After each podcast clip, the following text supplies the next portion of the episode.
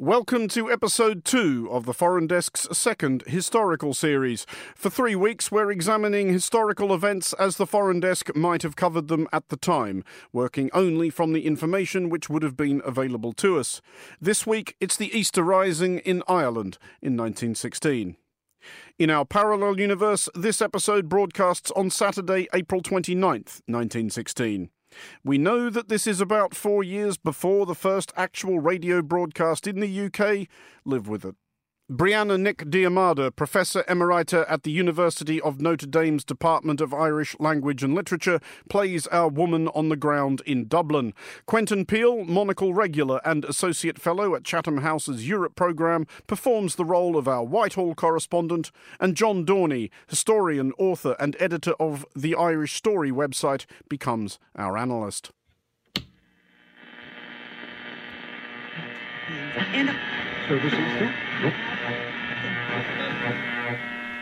It was the 19th century Irish politician Daniel O'Connell who coined the maxim England's difficulty is Ireland's opportunity.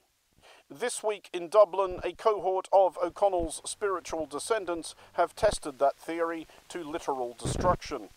As the United Kingdom fights a terrible war to its east, a new conflict may have been ignited to its west. Five days ago, on Easter Monday, a group of Irish nationalist militants seized the General Post Office in Dublin and other key sites around the city. One of their leaders, an eccentric teacher, lawyer, and poet called Padraig Pearse, read a proclamation declaring an Irish republic, and that, quote, the right of the people of Ireland to the ownership of Ireland and to the unfettered control of Irish destinies is sovereign and indefeasible.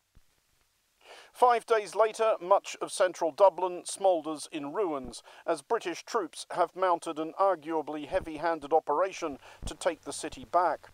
Casualties have certainly run into the dozens at least, many civilians among them.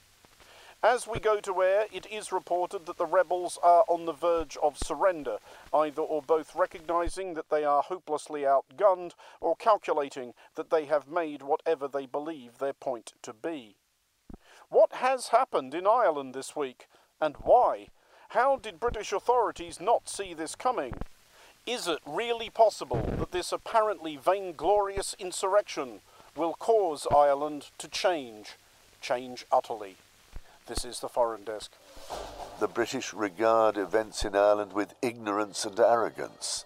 They've never taken the movement for Irish independence really seriously. They've regarded the Act of Union between Ireland and the rest of the United Kingdom as a fait accompli. Dublin went about their Easter Monday, bank holiday. It was a particularly beautiful sunny day here in Dublin. And then around midday, a group of people left the trade union, and some 200 rebels dressed in uniform marched up Sackville Street. They wheeled about and went in with their rifles and bayonets and took over the General Post Office. The thing to emphasise is that this came at us from above in the blue, and people are still coming to terms with the idea. And there's been a great deal of destruction and a great deal of loss of life in Dublin City.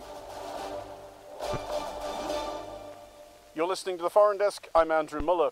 First of all, for the very latest on what is happening in Dublin right now, we're joined by our correspondent on the ground, Brianna Nic Diarmada, who has been embedded all week with the rebels in and around the General Post Office. Brianna, let's start with the basics. Where are you right now, and what can you tell us about what's going on?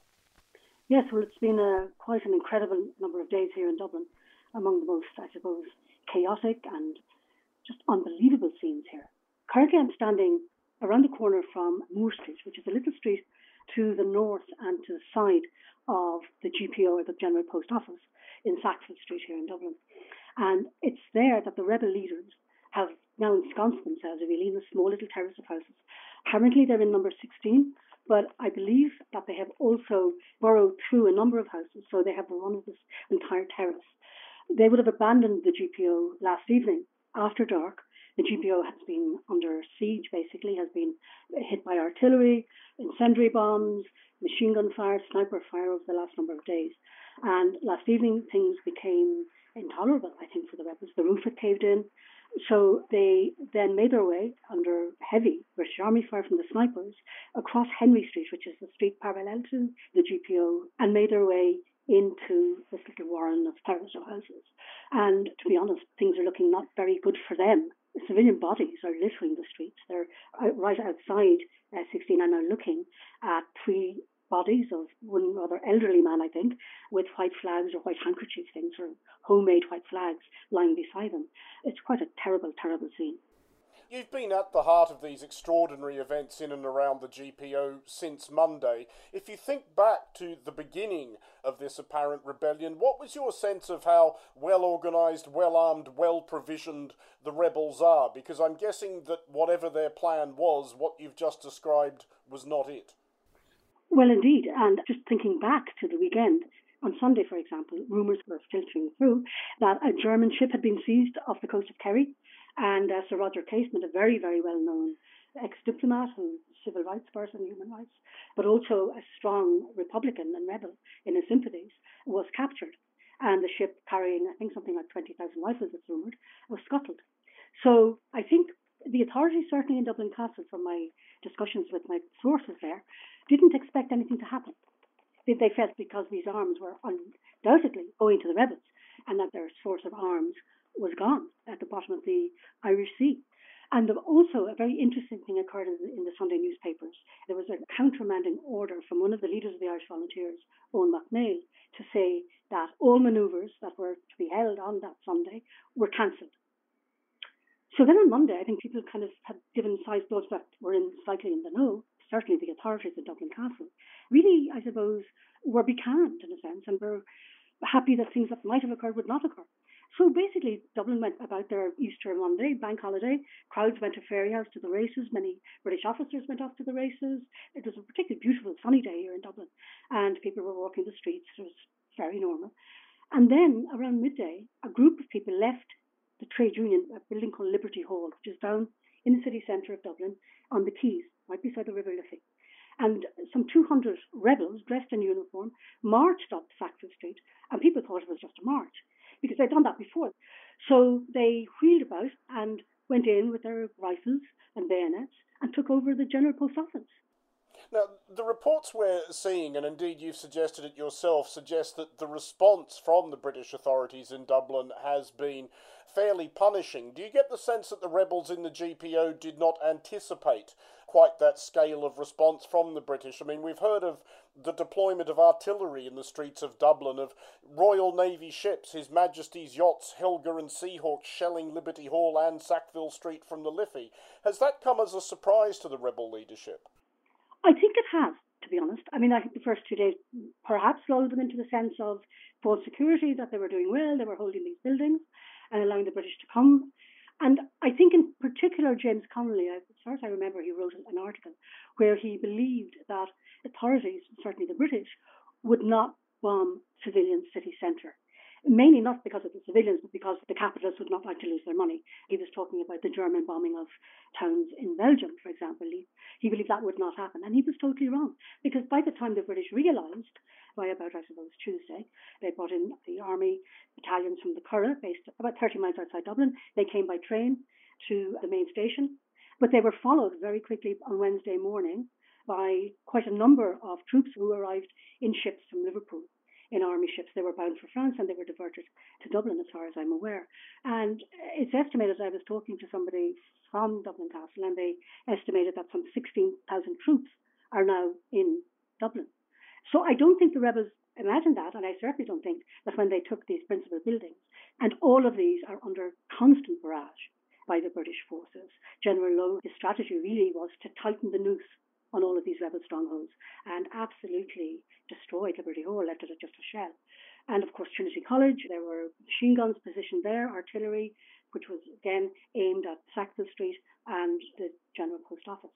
So I think the rebels would have been quite surprised at the ferocity of the response and the fact that really Dublin city centre now resembles Ypres or one of those devastated cities in Europe what sense were you able to get of what discussions were going on among the rebel leadership as conditions have deteriorated in the GPO over the last few days?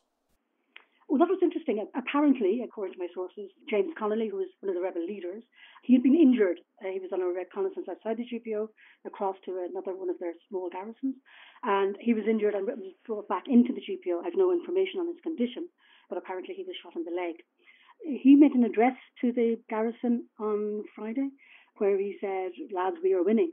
Patently absurd. But then I think Patrick Pearse, again, the rebel leader who styles himself the commander in chief, of the Irish Republican Army and the president of the provisional government, who was very much the official leader of the rebels. He issued a very interesting statement at 9:30 yesterday morning, which was, I think, more realistic in light of the situation than Connolly's one. But he does say he explains in that, and it's very, very interesting, I think, to see what motivated these men, knowing most likely, as they did, that they could not win militarily given the countermanding order, given the fact that they didn't have the arms that they were expecting from Germany, given the fact that half of them that were meant to uh, mobilise on Easter Sunday did not mobilise on Easter Monday when, they, when it eventually went ahead. So here he says that basically they will win, but they might have to win in death. And that's what they have done is they have expunged the shame of Dublin it's very much almost like an act of martyrdom, if you like. And he also says in that, and in conversations with some of the men there, that he expects that he and perhaps some of the other leaders will lose their lives, but that the men should be obviously sent to prisoner of war camps and treated as prisoners of war, and that this then would allow Ireland to take its place at whatever international meeting happened after the ending of the war. Just finally, then, as we go to where there are rumours that the rebels are preparing to run up the white flag, can you tell us anything about that and what they hope will happen after they surrender? Well, yes. In fact, one young woman dressed in a nurse's uniform left number 16 in Moore Street, and rumour has it that she has gone, and she apparently was going to General Lowe with an offer of surrender, looking for terms. Apparently, she had returned back about one o'clock, we believe, and conveyed to Commander Pearse that, in fact, the British would not accept any terms. They would accept nothing except an unconditional surrender to General Lowe. And currently, they appear to be considering that an unconditional surrender. But to be honest, looking at events on the ground, they really have no alternative. They're completely hemmed in. All of their garrisons are totally isolated from each other, no communication, and particularly in, in Moore Street, I mean, they're surrounded. So I would imagine that very shortly now that they will accept the unconditional surrender, and then we will have to see what happens. Brianna, thank you. That was Brianna Nic Diarmada reporting from the rebel camp in Dublin. You're listening to the Foreign Desk. This is the Foreign Desk on Monocle 24. Here in London, meanwhile, the mood seems one of bewilderment combined with outrage. For the latest on how Prime Minister H. H. Asquith and his government are responding, I'm joined by our Whitehall correspondent, Quentin Peel. Quentin, let's look at the home front. His Majesty's government obviously has a fair bit on right now. Aside, obviously, from terrible ongoing fighting on the Western Front, in the last few days we've had the German Navy shelling Great Yarmouth and Lowestoft, Zeppelins bombing the Kentish coast, reports of an imminent or actual surrender to the Ottomans by the besieged British garrison at Kut in Mesopotamia. On top of all that, how would you characterise the British government's response to events this week in Dublin? Shock, dismay, and anger, I think. A real anger that at such a moment in a war where certainly the British government regards it as the entire United Kingdom of Great Britain and Northern Ireland at war, there should be an insurrection in one part of the empire. And I think also an element of disbelief because I think that really Asquith and his fellow ministers in the government were simply not watching their backs in Dublin. Well, that does seem to be just the obvious analysis that everybody had taken their eye off it. But how is that possible? Because Lord Wimborne, who's the Lord Lieutenant slash Viceroy of Ireland, his Chief Secretary Augustine Birrell, they can't have been blind to what was being built up in Dublin. It's not like the preparations for this rebellion have been in any way subtle or especially cloistered. Exactly, and indeed, go back two years, 1914 was a year when we really very nearly had a complete blow up into civil war in Ireland, and it was only the outbreak of the Greater War on the Western Front and in France which allowed everybody, in a way, to put the Irish problem to one side.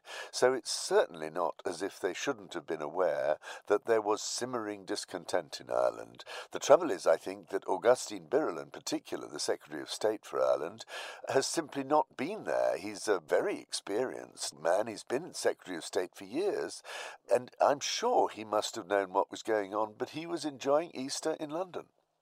Well, he has now, understandably enough, returned to Dublin, I believe, around Thursday. But we should maybe have a bit of a think about the factors that may have caused His Majesty's government to have rather missed what was going on. And I mean, there's a couple of possible reasons for complacency, I guess. Was there an assumption that the issue of Home Rule had in fact been settled to everyone's satisfaction? The Home Rule Bill had been passed, royal assent received, and there was just an understanding that we would need to wait for the war on the continent to be concluded before it could be implemented. Well, there certainly was a sort of truce between the Home Rule and anti Home Rule sides, but nonetheless, it has been a, a real division right through the heart of politics in London, with the Tories backing the Unionists, the Ulstermen, who were determined not to have Home Rule, and the Liberals, on the other hand, relying on the Irish parliamentary party, the constitutional nationalists in Ireland, led by John Redmond, they have been much more inclined to say, look, we've got a truce, but we'll put the whole thing through once the bigger war with Germany is over. Is there perhaps a certain amount of imperial hubris in play here as well on behalf of the British government, thinking that they are united in a common cause with the Irish subjects of that empire. I mean, perhaps ironically, just this week, of course, General Haig has praised the gallantry of the 16th Irish Division defending Loos in France. I mean, granted, a lot of those Irishmen serving with the British Army will be Ulster Protestants, but nevertheless, was Asquith's government thinking, come on, seriously, we're all on the same side here? Yes, I think so. I think that you've got something of the order of 100,000 Irishmen serving in the British Army in France, and there's a huge debate at the moment. This couldn't have come at a more difficult time, really, for Herbert Asquith as Prime Minister, because there's a really divisive issue in his party over the question of conscription.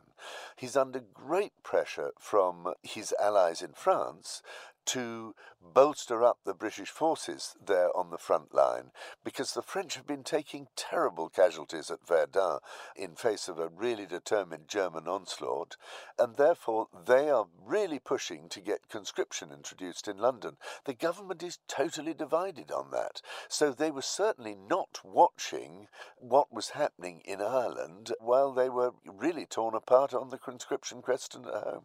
So, do we understand who is going to be making the decisions about whatever happens now? We believe that the rebels either have surrendered or are about to. So, do you think Asquith will want to be seen to be taking charge? Does he leave it with the emissaries in Ireland, Lord Wimborne and Augustine Birrell, who appear to have missed this whole thing happening under their noses? Do heads have to roll? How does Asquith handle this? I think heads will undoubtedly roll because this is a, an enormous embarrassment for the British. And as I say, there is anger as well as shock to the reaction in London. I think that Asquith will certainly want to be in charge of this, but he'll also want to shake up the whole structure of British rule in Ireland, the structure of having the Viceroy in Wimborne and the Secretary of State sitting in Dublin Castle, and presumably not keeping their eye on what was really happening on the ground. So I think heads will roll there. Certainly, what I gather is that Augustine Birrell himself, he wants to throw in the towel, he wants to quit. But for the time being, of course, they have invoked martial law in Ireland. Now, that is very brutal rule by the military. And they have General Sir John Maxwell, who's gone there, and clearly his priority is put this insurrection, this rebellion, put it down instantly and as toughly as possible. Whereas I think in London the inclination is likely to be look, we mustn't be seen to be too brutal because this may merely stir up a much stronger nationalist backlash in Ireland in the long run. Well, this is, of course, the challenge that does now face the British government, even if, as seems to be the case, they have faced down and defeated the rebellion as such.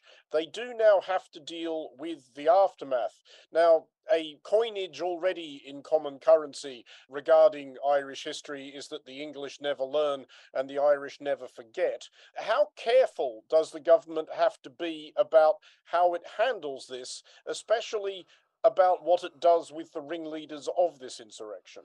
I think extraordinarily careful, and I'm not sure they are in a mind to be as careful as they should be. I mean, I quite agree. There's another expression about the British and the Irish that the British regard events in Ireland with ignorance and arrogance. And I think that that is also a real danger, that they've never taken, if you like, the movement for Irish independence, they've never taken it really seriously. They've regarded the Act of Union between Ireland and the rest of the United Kingdom as a fait accompli. And on the other hand, they've also seen that there is this very large body of Ulster volunteers, maybe as much as a hundred thousand, and overwhelmingly armed. That is possibly a greater danger for the British government than the nationalists, who are not apparently such a strong force down south. So, when the military authorities now in charge in Ireland consider how to deal with the ringleaders of this rebellion, what's going to be their thinking balancing the desire to impose fairly brutal exemplary punishments versus concerns with making martyrs of these people? I think that the military inclination is always to take the tougher action, to discourage rather than to be political about it. So I fear that with martial law in effect, the military will take a very hard line with certainly all the ringleaders and others. I think we're going to see a real tough clampdown now in Ireland, and then the consequences of that are anybody's guess. I fear for the constitutional nationalists in Ireland, for people like John Redmond, this may be the beginning of their political end. That was our Whitehall correspondent, Quentin Peel. You're listening to the Foreign Desk with me, Andrew Mueller. It is always hard to judge the significance of an event while it is still occurring. We cannot know right now whether this week's revolt in Dublin will divert Ireland's history, become the subject of rousing ballads and melancholy poems, or if its leaders, should they survive British justice, will become significant figures in Ireland's story. But we're going to do our best. For further discussion of how this happened and what might happen now, I'm joined by the analyst John Dorney. John, first of all, what do we now understand about who is behind this. And let's start with this fellow, Padraig Pearse, who declared an Irish Republic outside the General Post Office in Dublin on Monday. Who is he? Patrick Pearse, or Padraig Pearse, is a very well known cultural figure in the city of Dublin.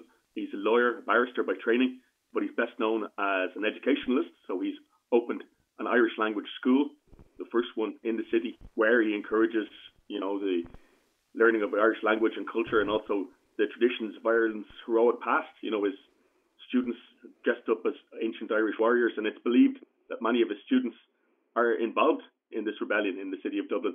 He is known also as a political figure, so he was a supporter of the moderate Irish leader, John Redmond, the Irish Parliamentary Party, and of Home Rule. But in 1914, in one of the rallies where he spoke, he did say in the Irish language that if Home Rule was not passed, that there would be red war in Ireland. So that appears to be what he brought about. Do we know, are there organisations involved in this? We are hearing reports of the Irish volunteers, and they are a relatively known quantity. There's also talk of an Irish citizen army led by this Connolly fellow, but squared against that, it's not even clear how unified those organisations are within themselves. There was, of course, that peculiar announcement in last Sunday's Irish Independent from the Volunteers Chief of Staff, Eoin MacNeill, calling off what he described as manoeuvres for Easter Sunday. Do we understand who's actually in charge here? Not really. We have this proclamation that was issued on Easter Monday with the names, apparently, of the leaders of the rebellion, and they include Patrick Pearse, James Connolly, also people who are familiar from the underground of Ireland, like Thomas Clarke, who was a Fenian, who, who was in prison for many years for a bombing campaign in England in the 1880s. But it's not clear at all who was behind this. There are many wild rumours circulating in the city. There's rumours of German forces being behind it, Germans landing. There's rumours that it's a socialist rising led by James Larkin, who's come back from America, James Connolly's one time union colleague. And yes, the Citizen Army and the volunteers were very well known in Ireland and especially in the city of Dublin. They imported arms in the open in 1914 from Howth and they've been parading through the streets where it's understood there's been some discussion or disagreement within the Dublin Castle administration, the British administration, over whether to disarm them and whether to arrest them. And it's understood that the Chief Secretary, Mr. Birrell, was against this, whereas the military was very much in favour. But it appears also that Eoin MacNeill, who we know mostly as a professor of medieval Irish history, is against this rising. And he attempted, apparently, yes, as you say, to call it off with this newspaper announcement last Sunday. You did mention earlier the, the Irish Home Rule Act and the idea of Irish Home Rule. Now, as everyone listening to this broadcast will know, the Irish Home Rule Act did actually receive royal assent in 1914. It is theoretically a done deal, Irish Home Rule. It has been suspended because of the war. That being the case, doesn't this whole thing seem somewhat chaotic? I mean, why not just wait? Well, the people behind the rebellion are in favour not of home rule or limited self government, they're in favour of Irish independence. And in their publications, like the newspaper Irish Freedom, which they put out before the war, before it was banned, they said that home rule was a grotesque abortion. At the moment, uh, most of the population of Ireland and of the city of Dublin would appear to still support the moderate nationalists who support home rule, but home rule has been blocked by resistance of people in Ulster, the Unionists. Before the war, they said they were prepared to resist home rule in arms. And it's understood now that home rule would be partitions, that the northern part of Ireland, possibly nine counties in Ulster, possibly six counties, will not be included in home rule. What the radical nationalists have been saying up until now is that home rule will never come to pass, that its suspension in the First World War is going to be a long term thing. So I presume that this is the point of view of the people who took up arms on Easter Monday. Do we have any clear sense of how this has played with the people of Dublin, whatever their own preferences might be about the future of Ireland and the future of its Irish independence? This has caused astonishing damage to the capital, Dublin. There are hundreds of buildings damaged or destroyed, there are hundreds of people dead. Do the rebels appear to have much public sympathy that they're going to be able to draw upon? It's very difficult to tell at this point. There's very contradictory accounts. On the first day of the rising, it's reported that there was a great deal of hostility, particularly the rebels taking over at the General Post Office, where women were queuing up to get the separation allowance, which they were due for their menfolk who were fighting in the First World War. There appears to have been some sort of altercations at that point between them and the rebels. In other parts, we have reports of people cheering the rebels and so on, but in other places, notably in southeast Dublin, the richer part of the city, we have people cheering British forces as they came in from the port at Kingstown, which again nationalists called Laoghaire. So we have very contradictory reports about how the populace is reacting at this point. The thing to emphasise is that this came at us from a bolt in the blue. Nobody had any idea this was going to happen, and people are still coming to terms with the idea. And certainly, as you said, there's been a great deal of destruction and a great deal of loss of life in Dublin City. The British will doubtless dispense justice, and it's likely to be fairly rough justice, but the British, you would think, might have learnt the hard way by now, given Robert Emmet, Wolfe Tone, and any number of others, about the folly of making martyrs of Irish rebels. Do you imagine they'll make the same mistake this time? Well, the hope of Irish nationalists is that they extend clemency to the rebels, as was done in previous rebellions. And people are also very mindful of events in South Africa, which is often compared at this time to the Irish situation. And the Boer leaders of the rebellion of 1914 after the start of the First World War were pardoned, and people are hoping that if the rebels do surrender, that they will be treated leniently. The city is under martial law, though. The military has the right to try people by court martial and to execute them without further process, and that could well happen. General Lowe, who is currently in command, I believe another General Maxwell who's just arriving in the city today, has issued an order saying that any male who's in the combat zone is a combatant and should be treated as such. So there may be very severe measures taken, though.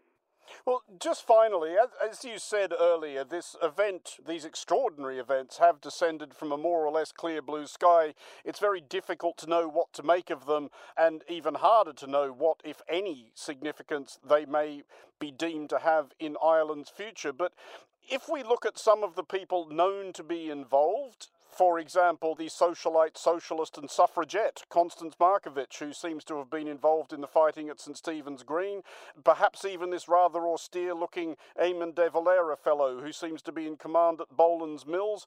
Do any of these strike you as the kind of figures that might go on to play a significant part in Ireland's destiny, or is this something that's likely to sort of blow over? Well, several of the leaders in the GPO and the post office are very well known. We talked about mm. Pearson Connolly already. It's not clear what's going to happen to them. You mentioned Constance Markievicz, so she's known in Dublin circles as the Countess. She comes from a very aristocratic family in the west of Ireland. She was presented to Queen Victoria as a debutante. That's how high she is in the aristocracy. She married a Polish count, hence the name. But, you know, she's well known for her socialism and her radical nationalism, and as you say, her advocacy for the women's right to vote it's not at all clear, you know, what's going to happen, how clearly she's been involved, how central a figure she is. Mr. De Valera is not well known at all at this point to the public. We believe he's in command of the rebel outpost at Boland's Mills, which is commanding the bridges over the canal in the southeast of the city. It does appear there are reports that he wouldn't let any women rebels into his garrison, which is unusual because women appear to be involved in many of the other rebel garrisons around the city. John Dorney, thank you very much for joining us here on the Foreign Desk. That is it for this episode of The Foreign Desk. We'll be back next week with the third and last episode in our current historical series, which goes all the way back to the sack of Troy with the use of a large wooden horse full of Greek soldiers. And look out, of course, for the Foreign Desk Explainer available every Wednesday. The Foreign Desk was produced by Emma Searle and Christy O'Grady. Christy also produces the Foreign Desk Explainer. To contact the Foreign Desk team, you can email Emma at es at monocle.com and don't forget to subscribe to Monocle Magazine and our free daily email bulletins by heading to our website at monocle.com. From me, Andrew Mueller, thank you very much for listening. Until next time, goodbye.